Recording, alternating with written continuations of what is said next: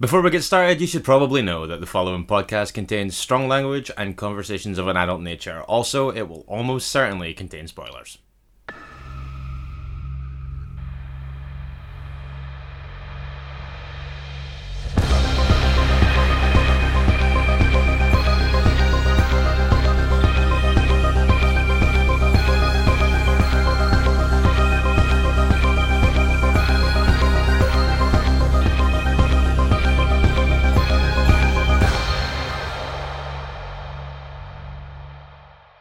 Hello and welcome to Minisode 138 of Strong Language and Violent Scenes, the podcast giving a second chance to films that might not deserve them. I'm Mitch Bain, I'm a lapsed horror writer and an occasional doer of musical things. And I am Andy Stewart. Hello, how are you, Mitchell? I am fine, thank you. How are you? I'm not bad. I'm not bad, thanks. Pleased to hear it. Uh, for date snap purposes, coming at you at circa 11am on Sunday. Yes, that's correct. Uh, how has your weekend and indeed your week been?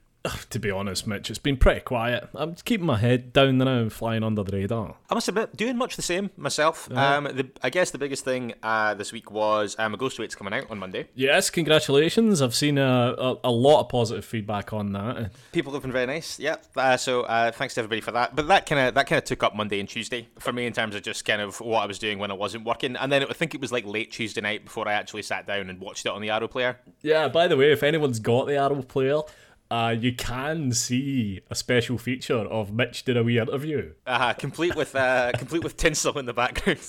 Yeah, to very time- festive, very festive. Who would have who would have known that you recorded it in August?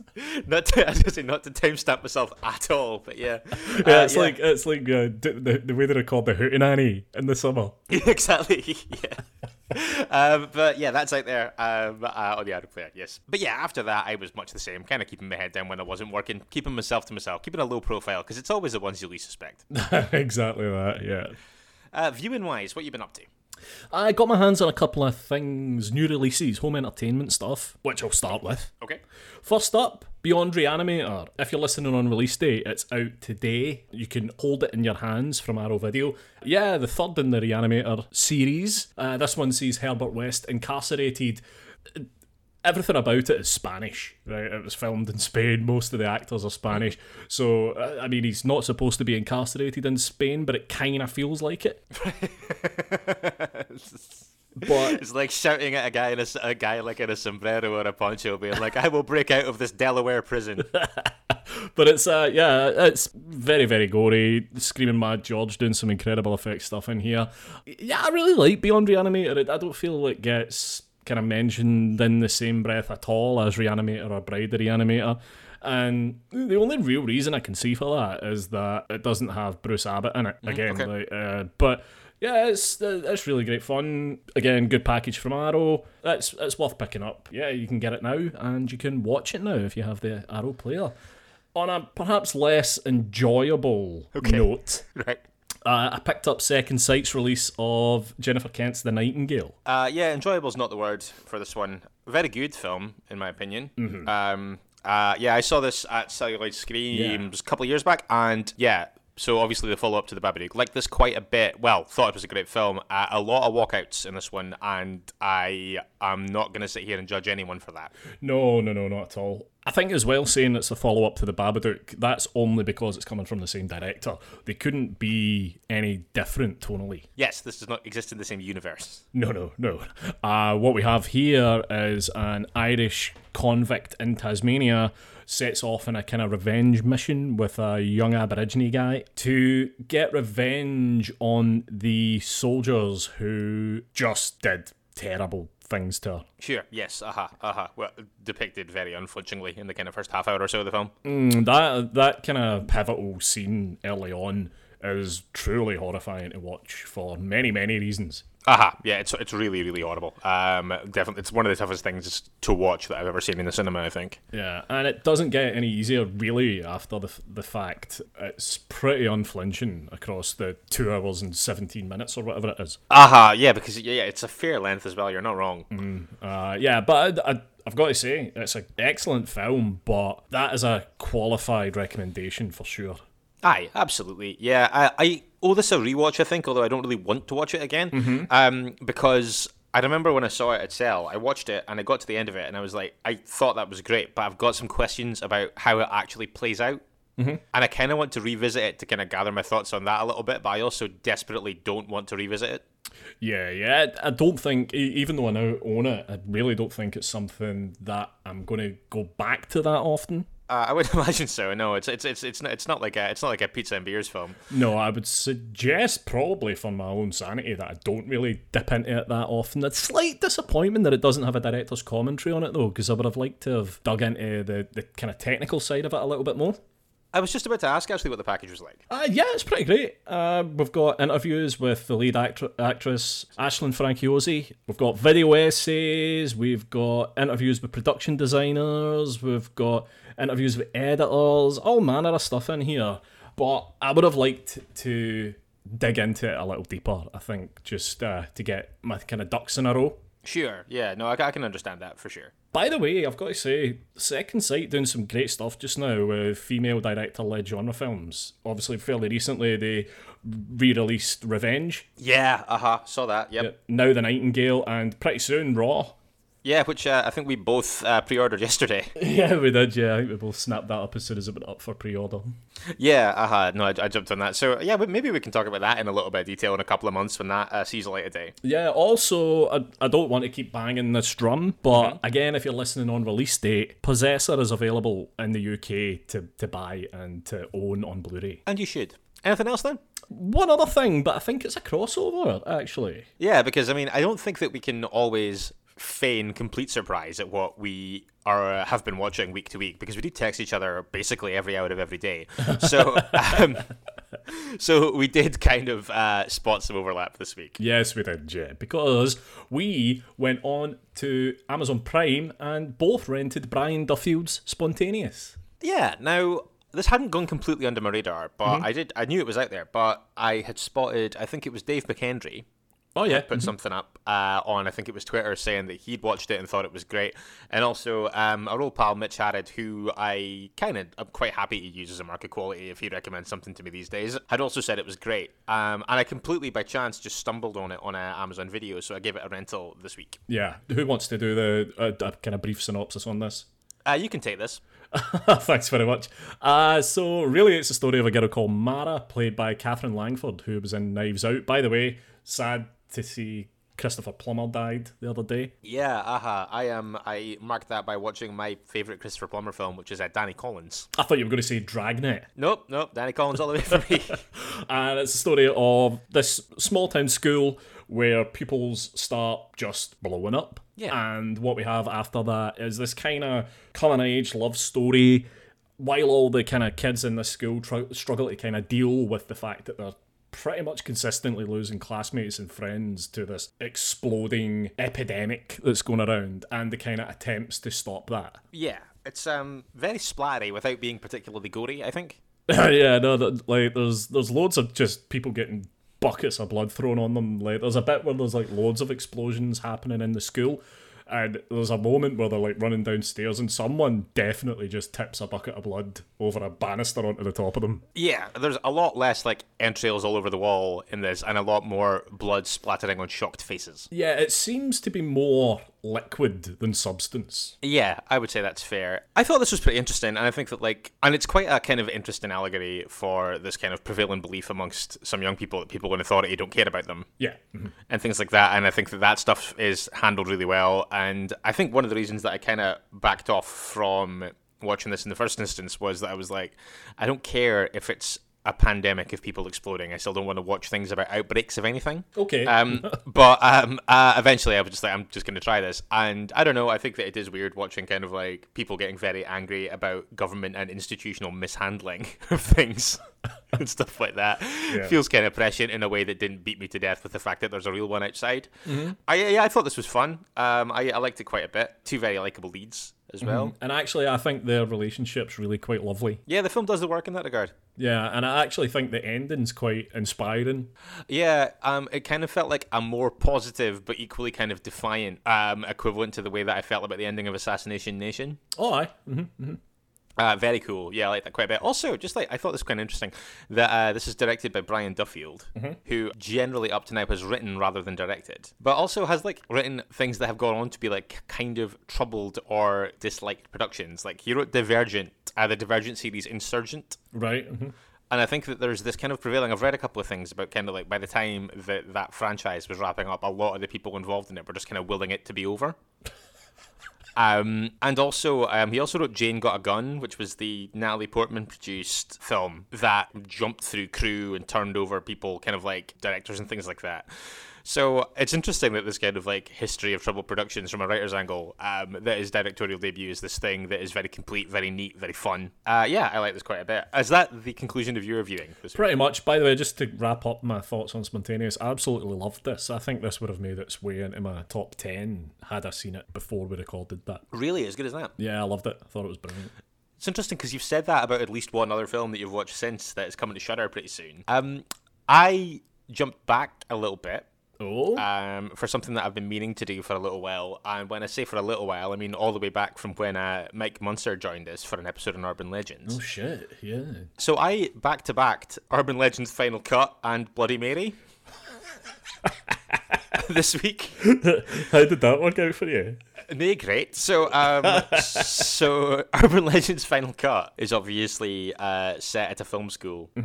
And has kind of a little bit of a meta commentary going on, kind of when they're all making their student films about urban legends, and then a killer re-emerges. Co-written by Scott Derrickson, Yeah, absolutely. Mm. who obviously went on to do like Deliver Us from Evil, Sinister, Doctor Strange, and things like that. I didn't much care for this, but it was better than Bloody Mary. But like, I think that also it smacked very heavily of fresh out of film school, write about what you know, give us an urban legend sequel. What if it's set at a film school? Okay. You know what I mean?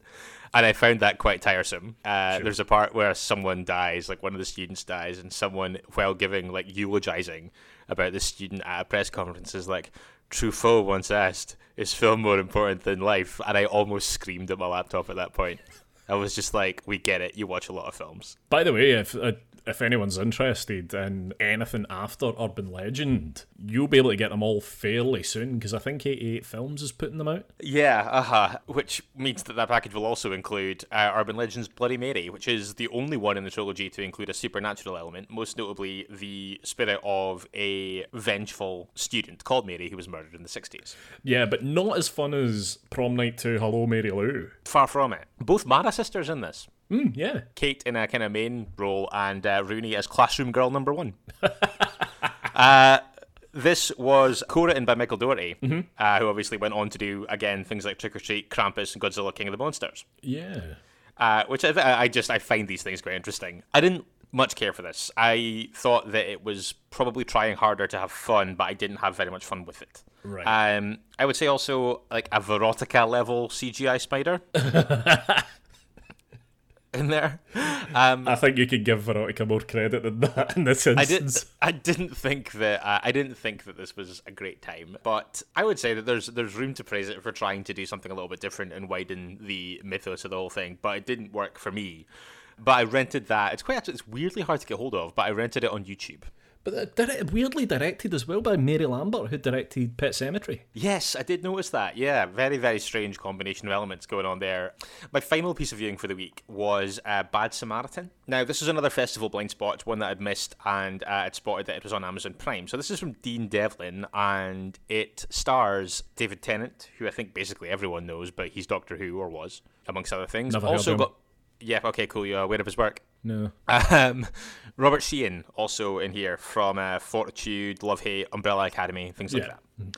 So what you have here is Robert Sheehan and his pal play these two valets at fancy restaurant. Okay. When the cars are being valeted, they basically set the GPS to home, find out where they live, and rob them. Okay. Now, I, I, I get this. This is fine. This is what happened in the film Hangman for the person to find their house. I think that this is quite a clever conceit. However, not for an ongoing crime racket. Okay. But yeah, like ignoring my kind of logic queries about that and just kind of getting on the train, what happens here is that David Tennant turns up at this restaurant and he is this kind of like reasonable American accent going on here, by the way, but he's kind of like this very much outward kind of like wealthy arsehole. Okay. Who like turns up and is immediately cartoonishly dickish to all the little people and is very precious about his very fancy car. And we're all very aware that David Tennant is a dickhead that we're not supposed to like. Robert Sheehan goes back to his house as part of this kind of racket, and in there he finds um, a hostage chained up in the attic or in a room in the house. And it's basically about him trying to figure out how to save her and figuring out what's going on with David Tennant's character. Now, this just about works for a while. Um, I think that like as he's kind of investigating and kind of snooping around, I think that that stuff works okay. I think that Robert Sheehan is quite a good actor in general. Uh-huh. And yeah, I think that he is he's fine here. I think that David Tennant is as well, but as this film kind of like as it starts to unravel, David Tennant gets savvy to the, to the fact that Robert Sheehan's kind of on to him. Right. And I'm getting the impression this is more of a directorial choice than an actor choice, but like because when David Tennant plays Sinister in this, it's pitched like quite nicely for quite a lot of the time. But I think, I think David Tennant does Sinister quite well. Like, I, I don't know if anyone caught Des on ITV a while ago when he played Dennis Nilsen. It was yeah, people love that. Aha, yeah, but like it kind of feels like in the third act of this, it's like you know, like somebody puts their fingers on four faders on a mixing desk that are all marked hysteria and just put them all, like shove them all over the top, because he just because he just becomes a screeching maniac Right. for the for the later part of this, and, and there's just a like exhausting, terrible, awful, laborious hunt and chase thing that takes forever.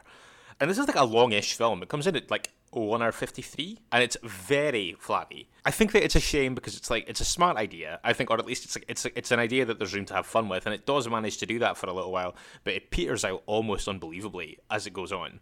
Like as this actually needs to resolve itself, it really runs out of steam. And I think that the thing that annoys me about it as well is that, and not to get too spoilery, but if you do intend on watching this, skip ahead like thirty seconds. But like, I think that it has the opportunity to have a really nihilistic, mean ending, and I think that tonally that would have fit better. And it pulls that punch, and it's just like I, I, I am just increasingly fed up of that. Like you know, like people who are criminal masterminds, but they're too stupid to double tap to make sure a person's dead and stuff like that. It's just like I kind of feel like it pulls the rug out from under so much stuff when you see somebody be so meticulous in doing so many things and then slipping up in really stupid fundamental ways. Yeah, I think that this film wimps out on being as nasty as it should have been. Okay. But if you prefer things that are slightly less nasty and you like the sound of this, uh, you like the sound of the conceit, then uh, Bad Samaritan is on Amazon Prime in the UK right now. And if you want to go check that out, it's there. But uh, yeah, of all the stuff I've watched this week, I would say watch Spontaneous. Like, yeah, uh, actually, yeah, I want to just kind of echo what you said about that. I thought Spontaneous was superb. I don't know if I, I, I probably can't count it in my 2021 list, but it probably it might have been in one of my tens as well. Oh, lovely. Brilliant. So, Yeah, Nature Goes Wild. Last week, Mitch, I think it's fair to say, was a low point. yes, no, was that the jungle? It was The Jungle, yeah. Uh, a film that left my mind almost immediately. So I went on Amazon Prime and I watched the Indian film Jallikattu. Okay, I, I know nothing about this. You know nothing about this at all, right? Cool. So what we have here is a kind of small town where the local butcher is preparing for this kind of ritual slaughter of this bull buffalo, and the buffalo gets loose and essentially runs amok among the villagers and. The villagers all kind of try to band together to bring it down. They can't just shoot it because that's not allowed. Uh, Okay. So it's really th- th- them trying to wrangle this giant, mad, angry buffalo. Okay, okay. Uh, how long ago are we talking here? Um, very recently, I think it was 2019 or 2020. Uh, it was also India's like official Academy Awards entry. Right, okay, so you're very much going to the other end of the quality spectrum here by the sounds of it then. Yeah, what I want to say about this is this is absolutely brilliant. Yeah? I thought this was great. Like this, the animal stuff in it isn't really as front and center as it is in some of the other things I've done. Yes, nature is going wild because we have a very angry bull. Yes, of course, yeah. Mhm. but it's a lot more about the kind of politics of the people in this town and all that kind of comes to the forefront. The bull's almost secondary to an extent. I was going to say, this sounds like it's a lot more about kind of like small town bureaucracy and stuff like that. Yeah, but it's absolutely brilliant. It's occasionally pretty funny. I would suggest that if you are a vegetarian or a vegan, or if you're kind of sensitive to stuff like animal cruelty, you may not want to watch this. I'm not entirely convinced it's all real animal cruelty. In fact, I would wager a lot of it isn't, but it's very heavily implied. Uh, a lot of the time, and there is a lot of stuff in this where you, you see meat being chopped up pretty graphically. So I would urge caution if that's something that triggers you a little bit. That's a, that's a, that's a good thing to flag up, I would Yeah. say. But uh, big hit for you, though, by the sense of it, Jallikattu. Yeah, I thought it was brilliant. Actually, I thought it was really, really great. But uh, that's available on Amazon Prime just now. It's available on Amazon Prime in 4K as well, so you can watch it in whatever format you like. And I can't recommend you do that enough. It's really good. Fantastic. So, What have they been saying? feedback time then, and a fair few people getting in touch, unsurprisingly, this week to talk Chopping Mall. Uh, we did finally cover Chopping Mall after having come very close to doing it a few times before, and we did it with the aid of Criminal Audition director Samuel Gridley. So, big thanks to Sam for stopping by and doing that with us. That was a really fun time. It was a great chat. Yeah, I had a I had a great time, and we talked about it in the episode. But Sam's list was really really strong, and it would be great to have him come back and do some of the other films that were on that list. But this was certainly the one that I was hoping he would choose. Yeah, I think that um, I think that the fact that Criminal Audition is a good film, Sam is a nice guy, and his list is really good means that he kind of has to come back. Yeah. it's the Holy Trinity.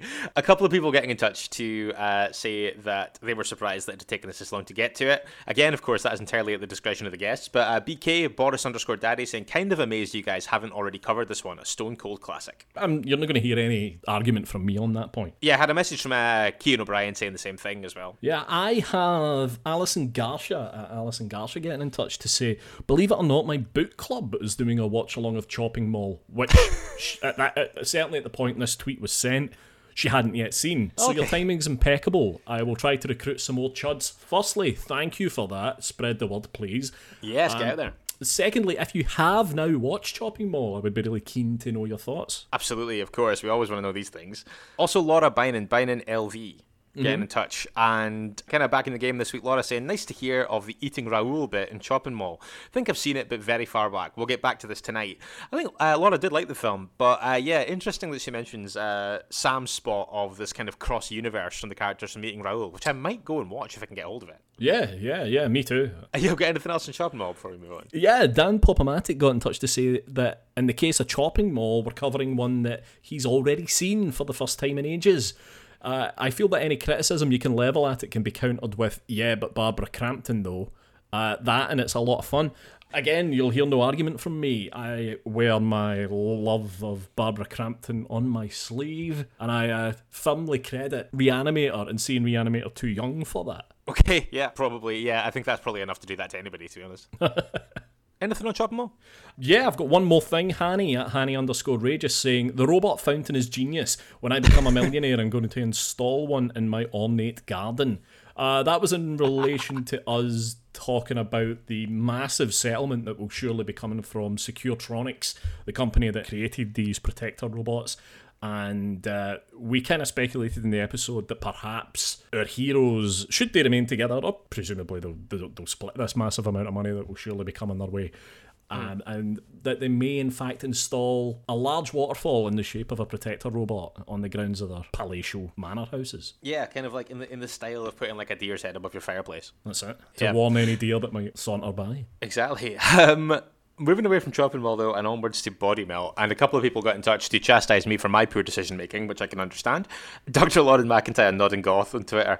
Mitch, why would you eat your dinner while watching a film that Andy chose for you? Have you learned nothing? Particularly a film called Body Melt. Very poor decision. Yeah, it's right there in the title. And anyone who knows me and knows the kind of things that I generally choose when it falls to us to do one of those episodes knows that that's stupid of you. Someone coming down on the same line as Lauren there is Bill Carr at Bill Carr with uh, many R's.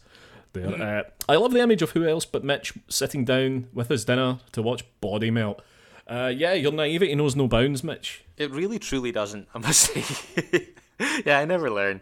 Uh, similarly, Sam Ashurst, uh, who had previously gotten in touch to talk of his excitement about listening to me kind of like gurn my way through this, uh, we had asked um, why we hadn't heard from him since then, and he said, just to respond to the shout out, you're right, you didn't hear back from me, mainly because Mitch sounded so broken on the Body Melt episode, it felt a bit cruel. I know my garbage pail kid name is Sadist Sam, but I'm not a monster. Get well soon, Mitch. Sam, appreciate the kind words. I'm on the road to recovery. I expect to be roughly back to normal in a couple of weeks. Gotta say, I still find the Garbage Pail Kids infinitely more disgusting than Body Melt. Well, that makes one of you. I want to say hello to Kean O'Brien very quickly on uh, Twitter, who was suggesting that Netflix has found the natural culmination of your Nature Gone Wild side quest. Right. Because on the 16th of February, arriving on Netflix is uh, Animals on the Loose, a You versus the Wild movie. What's Uh, this? The synopsis for this is when wild animals escape from a sanctuary, Bear Grylls and you must pursue them and secure their protective habitat. An interactive special. An interactive special with me and Bear Grylls. Yes. I, I, I was unaware that me and Bear Grylls were doing this. I think that it would be amazing if we could figure out some kind of like Twitch style stream of you doing that. Wow. I've got to say, like that that sounds dangerous. Andy, I would trust you with many things. Uh, securing the protective habitat of dangerous wildlife is not amongst the top 10. Well, Mitch, I, I'm a constant surprise. This is very true. Why do you think I've been keeping my head down? Ah, prepping. Prepping, that's it. Your whole Nature's Gone Wild career has been building to this moment. You got anything else before we wrap up? yeah, one more thing coming in from Turnstile Blues at Sugar Ape on Twitter just saying, Did you tell us to watch Host, or am I confused? Mixed reviews, but I thoroughly enjoyed it. Haven't seen as many effective jump scares in a movie in a long time. Under an hour too. Perfect. Reminded me of Ghostwatch. Uh, yes, we did tell you to watch Host because both me and Mitch enjoyed it. we yeah, yeah. also had host producer Jed Shepherd on the show a while back talking about Teen Witch, one of my favourite episodes of last year. It was great. So yeah, can't recommend Host enough. I haven't really seen a lot of dissenting voices on Host, so I'd be curious to know where those reviews came from. Was thinking the same thing, actually. Yeah. It is, once again, time for Mitch's Pitches. Now, Mitch's Pitches is a feature on the show that is designed to exploit my ignorance for your entertainment, and we sure do. While we're recording, Andy will send a picture to my phone. It'll be a poster from a horror film from years gone by. He will have, in advance, photoshopped out the title and the tagline and left only the image. It will fall to me to describe the image to the best of my ability and give it a title and a synopsis based solely on that image. We'll put it out everywhere on the social media channel so you guys can join in as well. Mm-hmm. Uh, last week's pitch, it was the anthology film Tales That Witness Madness, uh, reappropriated by me as Fruit Sally, No Entree, No Escape. Great title. Not so keen on the part after the colon. Ah, okay. It's, it's, uh, it's very, very stupid. Yes. Fair few people getting in touch this week. Want to say hello to CP Buckley, who got in touch on Instagram with a full three act treatment for a film. I fucking saw this like that. that was a lot of work, and it's almost sad to say that we're not going to read it out because it was It's- way too long. It's monstrously long. Uh, it's ve- very, very creative. I would implore everybody to get over Instagram and check it out. But it's kind of like it's horror fiction podcast territory. Yeah, yeah, that's go- that's going to take like four minutes to read or something like that. like, it's, it's quite long. Big thanks to CP though. Also, uh, Cosmic Ray Girl Anna is famous for fisting and frolicking with fruit. However, in the latest visit to the greengrocer, she gets thrown out for gagging on a grapefruit. Heads will roll in this 1996 film Ban Anna. Right, okay, got you, got you. Always very sexual. Yes, overtly so. Canal, uh, Kolak on Twitter, necrophiliac greengrocer Sean Shifty Plumsvelt goes on a GMO-free murderous root vegetable rampage in 1983's Fruit to Kill. Wow. That's very strong, in my opinion. Uh, Hanny underscore Ray on Twitter. Apple Sauce, a socialite influencer known for her sweet apple brand, is thrilled to be invited to an exclusive dinner at the mansion of a millionaire recluse. Unfortunately, she misread the invite, and it looks like she is actually the dessert course. It's sweet apple dye. Oh, Laura Bynan, we have legendary news anchor Fiona Puce has to fight off a revolution by angry fruit farmers in the 2021 reboot of Gardener's Question Time. Kevin Matthews uh, stepping up here. Uh, there are some definite grapes of wrath hanging around when Troy McClure decides to kill off his spouse and hide her in full view of some dinner party guests in the 1981 film A Platter of Wife and Death. oh, I like that. I think that that is outstanding, I have to say. Mark Logan, Joan Collins may be the bitch, but she can get knotted while her husband gets wooed, and a taste for something less blamed and more deciduous in the bedroom department. It's the infamous 70s laughter and shock fest. Sorry, Joan, I'm poking the oak tonight.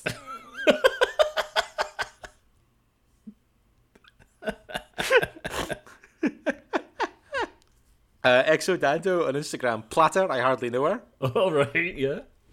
And uh, finally, James Rodriguez, with her husband bringing a movie star home for dinner, noted prankster Decapitate decides to pose as the main course. Our hopes are for a scare and a laugh, but the tables are turned when it turns out the movie star is Armie Hammer. Oh my gosh. Join us for the 1986 cannibal comedy Guess Who's Coming to Eat You for Dinner? That's your lot for this week. Uh, I'm gonna give the best pitch to James Rodriguez for keeping it topical. Okay, very good. Yeah, nice. And I think I'm going to give the best character name to Laura Bynon for Fiona Puce because I think that the word puce and the colour puce, in fact, are inherently funny. Excellent. Good. So, James and Laura, you are this week's winners. Whole big batch of nothing on its way to you. Congratulations. So, what you got for me?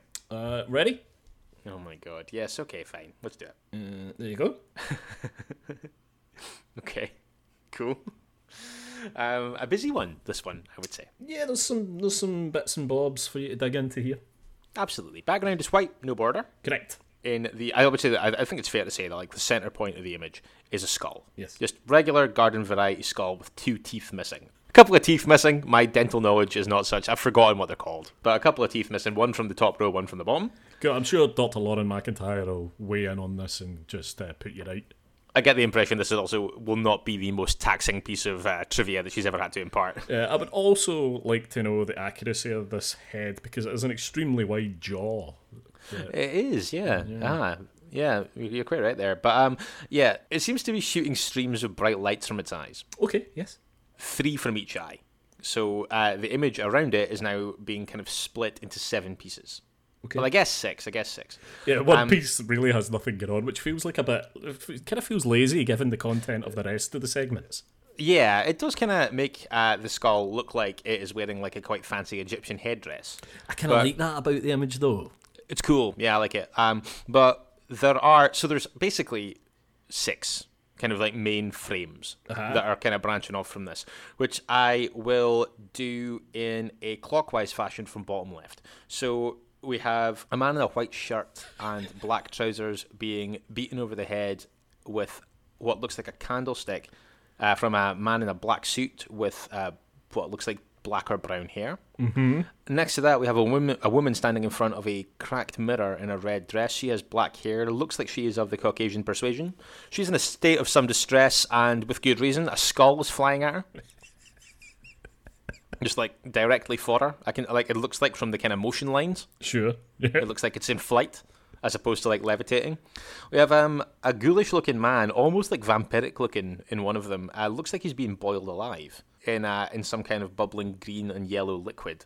Um, he looks horrified as a woman in the red dress, who may be the same woman in the red dress from the previous image, looks on in horror. And again, the proceedings are being overseen by a malevolent skull. Right. Um, okay, so then you've got the one that's kind of empty. Then after that, we have a kind of like older Tom Hiddleston looking man. In a kind of uh, burgundy colored blazer or kind of like sport coat, or maybe even just kind of like a dressing gown. It's kind of hard to tell. Um, I would say white- by the patterning on the, I guess his left arm, it looks to me like some kind of like a smoking jacket or Yeah. something like that. Smoking jacket was the term I was digging for. Yes, that's the one. He's holding a bladed weapon in his hand. Uh, he's clapped a hand over the mouth of a distressed woman with brown hair, wearing a yellow hairband and what appears to be a red top or dress. Can't tell because you can only see her from kind of like in profile. Mm-hmm. In the next one round, we have um, what looks like a man in a brightly coloured suit falling to his death. It looks like he has been pushed through a pane of glass from a high height that. over a banister. Yep. Yep. mhm. And we have a distressed man lying on his back uh, with what looks like papers flying in all directions. Um, as he is again attacked by what appears to be the same flying skull from uh, Image 1B. Sure. okay. Okay. Okay, so uh, there you go. Um, skull in the center of the image and kind of surrounded by a montage of deaths, either carried out by human perpetrators or a disembodied floating skull. Okay. Um, okay, I'll need a moment. sure. Sure. Yeah.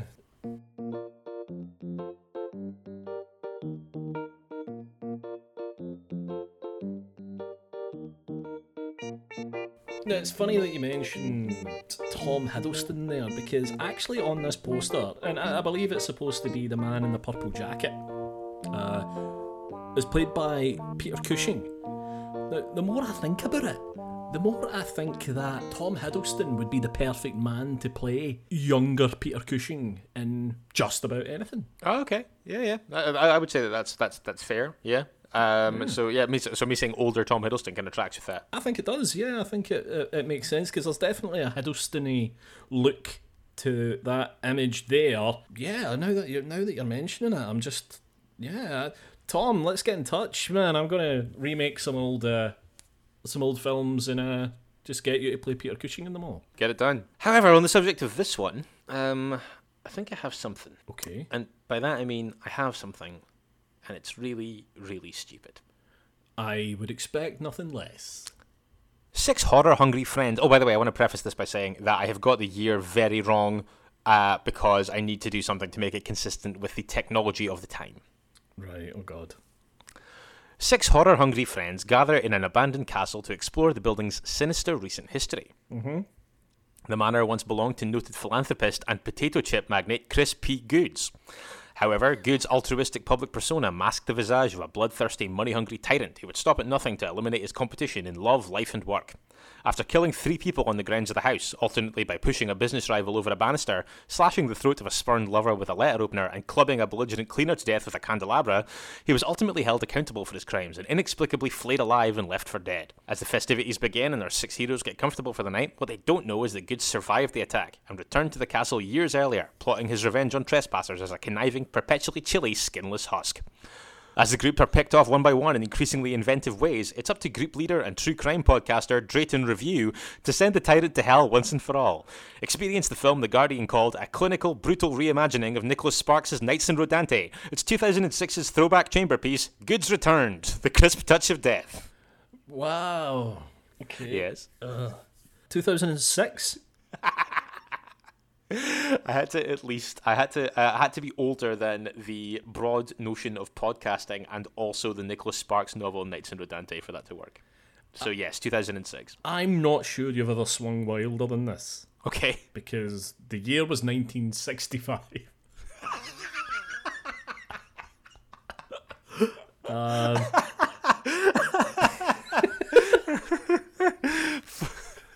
41 years out. Okay. yeah, well done. and we're sticking with Amicus Productions and we're sticking with Freddie Francis. I was actually going to do this one last week, but then I thought, no, we'll bank it. We'll make it an Amicus doubler. Okay. It's good. the Yeah, yeah. skull. The skull. Okay. I, I, I, I'm assuming is a very appropriate title, judging by the amount of skulls that are on the poster. Uh, what is this about and who's synopsisizing? We're on IMDb again.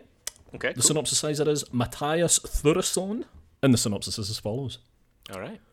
A collector of esoterica, Dr. Maitland buys an unusual skull from his ordinary source of artifacts. The skull is what remains of the Marquis de Sade.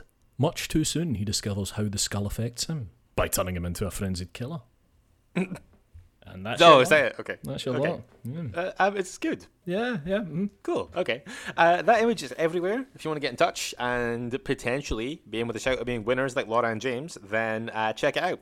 Facebook, Yeah. Instagram, Twitter. It's all over it. those places. Yeah. Streamer platforms then for this week, February 8th to February 14th. Uh, by the way, as of like next week, I'm going to try and add the Arrow player to this. Oh, cool. Well done. Um, just to, to just to try and kind of like stay on top of what's coming out there as well. Amazon Prime then nothing new in the way of films really that's notable for our purposes, but we do have new weekly episodes of American Gods, The Expanse, and if you have Starzplay, The Stand. Sky Cinema then on Thursday, Trick or Treat, not that one, Not what one? not the Michael Dougherty one. Or is it the one that we watched uh, with Mitch Harrod on the Soho Horror Film Festival? Oh, it's also not that one. It's uh, from 2019. Right, okay. What, what the hell's this? Uh, Greg's estranged brother Dan shows up saying he has run someone over while drunk. Oh. If I had a pound. The victim may be a gangster's son, but something more sinister has already been set in motion. Got to say, this doesn't sound as fun as either of the films that we just mentioned, called Trick I or would Treat. be I would be inclined to agree, but you know, can always I'm always open to being proven wrong Mm-hmm. as well. Um, on Saturday the thirteenth, I've also got Becky coming to Sky Cinema, which I commented on on the show a few weeks back. That's right. Uh, Becky attempts to connect with her father, played by Joel McHale, on a weekend woodland getaway, but things take a turn for the worse. For the home is beset by criminals on the run, led by the ruthless Dominic, played by Kevin James. This is pretty good. Yeah, yeah, you said. Yep, you could do a lot worse for Saturday night viewing than that. So, Netflix, reasonably full card this week. On Wednesday, we have got the limited series, season one of the True Crime limited series, Crime Scene The Vanishing at the Cecil Hotel.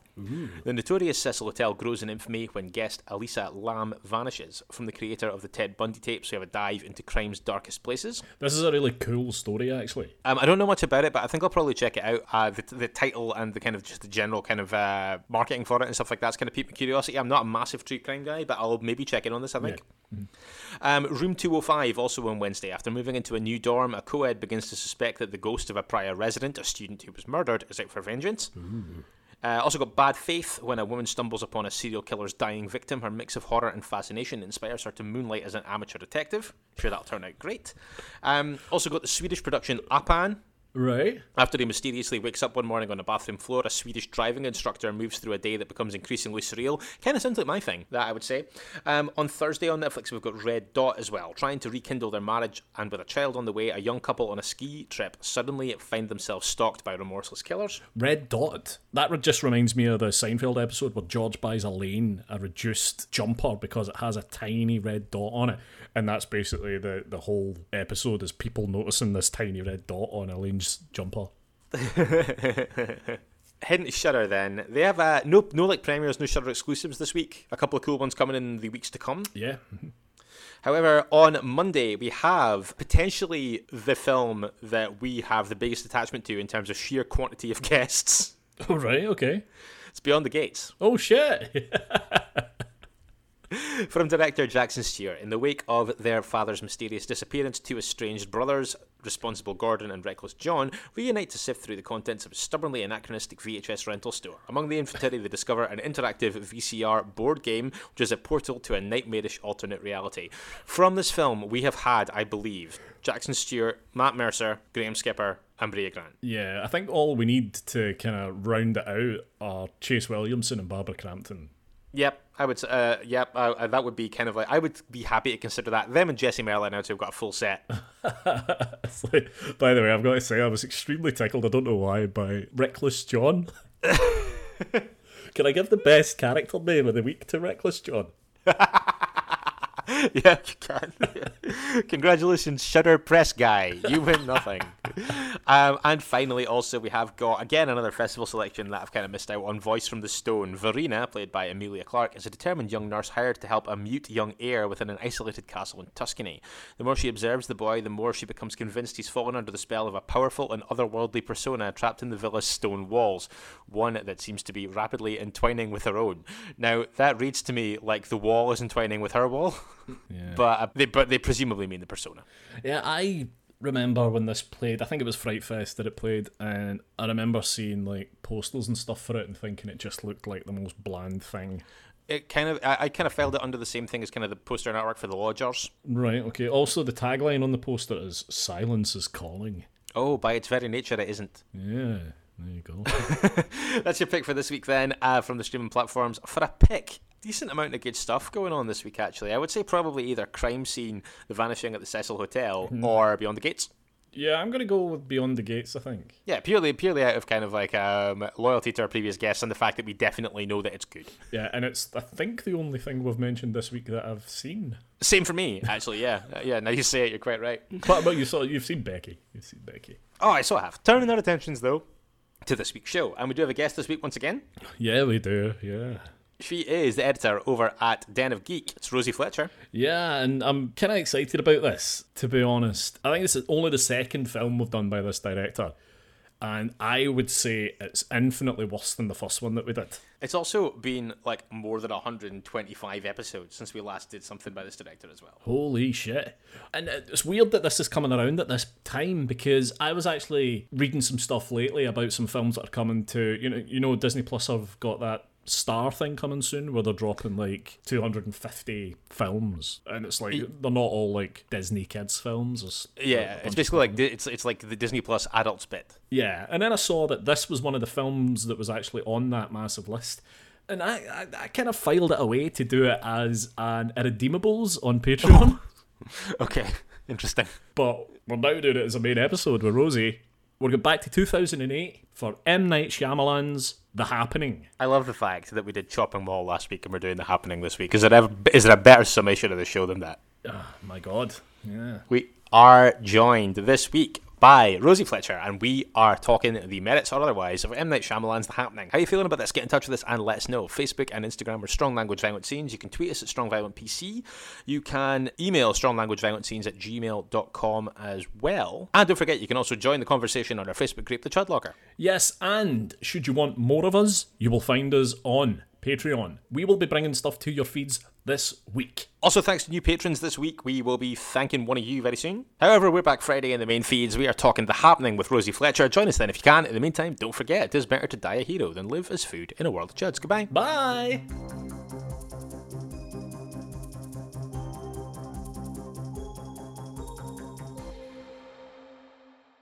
Hey guys, just want to say a quick hello and thank you to a new patron this week. Oh yeah, it's been a wee while since we've done one of these. So uh, Yeah, very true. Yeah, we plug it every week. The, the uptake is not huge. no, it's not. No, but we we absolutely love everyone who does dip into their own pockets to help us keep doing this. Yes, and uh, the most recent addition to that list of very, very good people, Catherine Mazer. Yes, Catherine coming away at us from the other side of the world. Thank you. Catherine, really fun and enthusiastic contributor ever since she found us, really, so very cool. Yeah, thank you so much, Catherine. Re- Like, really, we, we say it to every single person, but it, it means the world to us that you're willing to give of your own money, not just your time. Absolutely, yeah, yeah. And Catherine, hope you enjoy all the content that you've just uncovered and all the stuff that we've got coming your way as well. Amazing. Thanks a lot. You've been listening to Strong Language and Violent Scenes with Andy Stewart and Mitch Bain. Strong Language and Violent Scenes theme by Mitch Bain. Production and artwork by Andy Stewart. Find us on Stitcher, iTunes, Spotify, Google Podcasts, and Podbean.